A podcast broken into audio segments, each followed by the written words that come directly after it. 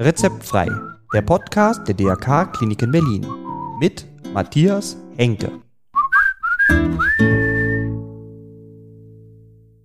Heute Risiken und Nebenwirkungen der Hot Chili Challenge.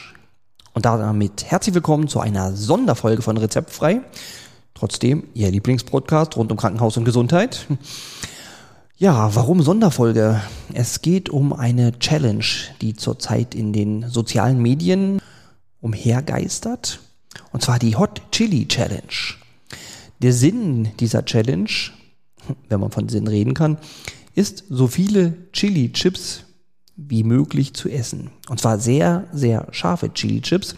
Denn für diese speziellen Chips wären die Carolina Reaper die zurzeit bekannteste schärfste Chilischote genutzt und als Chilipulver in diesen Chips ähm, verwendet.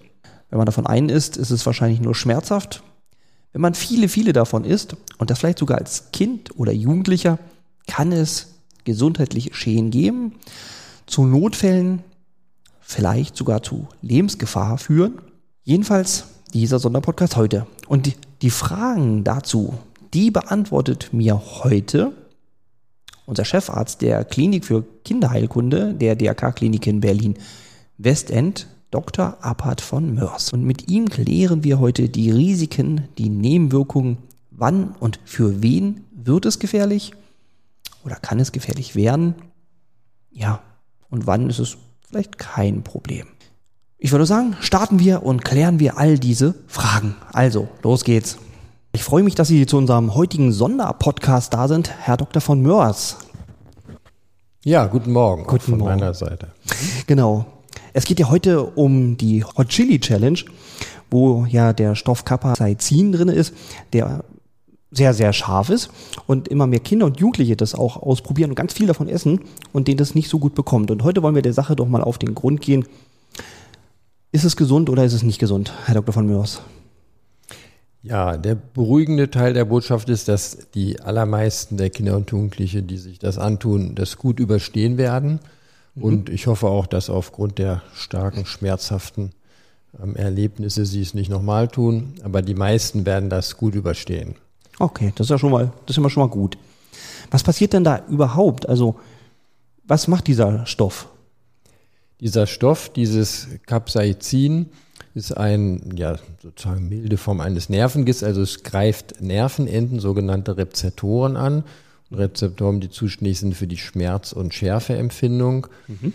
Und wenn die gereizt werden, werden Botenstoffe ausgeschüttet, sowie Substanz P oder Serotonin, die dann diese Effekte im Erleben machen. Also sowohl das starke ähm, Schmecken von scharfen und schmerzhaften, mhm. als auch dann auf die Nebenwirkungen, auf die wir noch zu sprechen kommen. Mhm. Okay, aber man isst ja auch gerne mal so scharf. Also so in, in leichten Formen ist es doch eigentlich nur lecker, oder? Ja, und das ist auch verbunden durchaus eben mit einer verstärkten Durchblutung und was wahrscheinlich ein Teil dieser Challenge ist, die die Jugendlichen da machen, ist, dass auch sogenannte Endorphine ausgeschüttet werden. Mhm. Das sind ja so Botenstoffe, die uns sehr wohlfühlen lassen. Und das ist eben ein Teil ja, ein, ein, sicher auch ein Grund dafür, dass es auch immer wieder ausprobiert wird.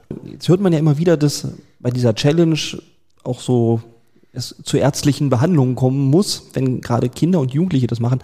Was passiert denn das? Was gibt es denn für Symptome, ja, die denn dazu führen?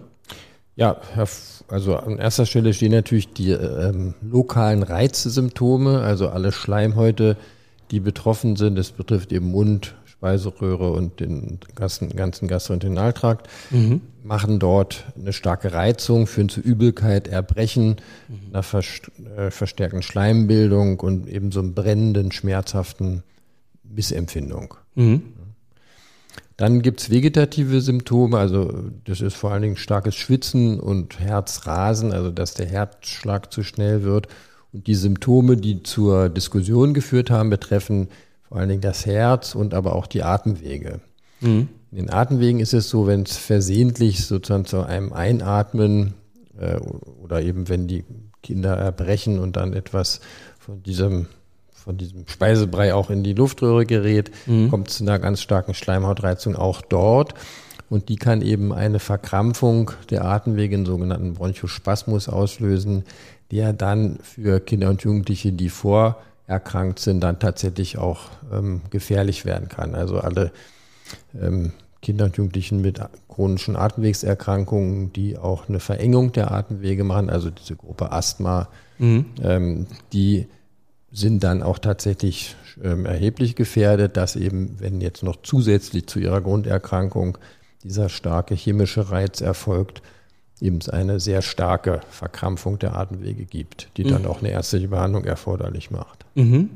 Okay. Der andere Teil ist am Herzen, also es sind Blutdruckanstieg und Blutdruckabfall, je nachdem, ob die Wirkung am Gefäßsystem oder am Herzen überwiegt, möglich. Mhm. Und was auch ein Teil der Internetbotschaften war, dass es zu Überleitungsstörungen am Herzen kommen kann, also dass die Erregungsausbreitung gestört wird, sogenannter AV-Block. Mhm. eine Störung zwischen, der, zwischen dem Vorhof und der Herzkammer. Und das hört wenn, sich nicht gut an. Ja, in leichten Formen merkt man es gar nicht, aber wenn auch da es wieder so ist, dass ein vorgeschädigtes Herz da ist, ist da das Risiko auch eben erhöht. Mhm. Und das sind auch die beiden Patientengruppen, die wir besonders stark davor warnen würden, vielleicht von dieser Challenge Abstand zu nehmen. Ja, weil es wirklich gefährlich ist. Ja. Vielleicht auch lebensgefährlich werden kann?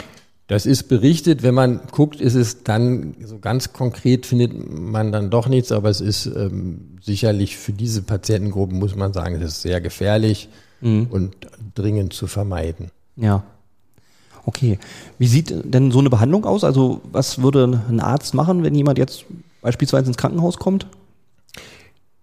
Ja, also die, die, die lokale Behandlung sozusagen, ähm, die ist gar nicht, also da ist es was wichtig ist vielleicht dabei, dass es gar nicht klug ist, dann wässrige Flüssigkeiten zu trinken, sondern ist da dieses, äh, diese Substanz sehr, ähm, wie man sagt, lipophil ist, also fettlöslich, ist mhm. es klüger, eben fettige ähm, Substanzen zu benutzen, um den, den brennenden Effekt auszugleichen. Und da gab es sogar mal eine Studie in, in Hamburg-Eppendorf mhm. und dort war Mascarpone die Substanz, die am stärksten gegen diesen brennenden Schmerz wirkt. Also Aha. das ist das Regionale an der Schleimhaut.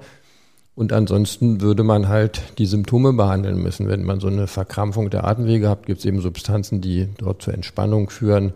Ähm, und die muss man dann einsetzen auch. Ah, okay. Ja, Mascarpone, das nehme ich ja. schon mal mit.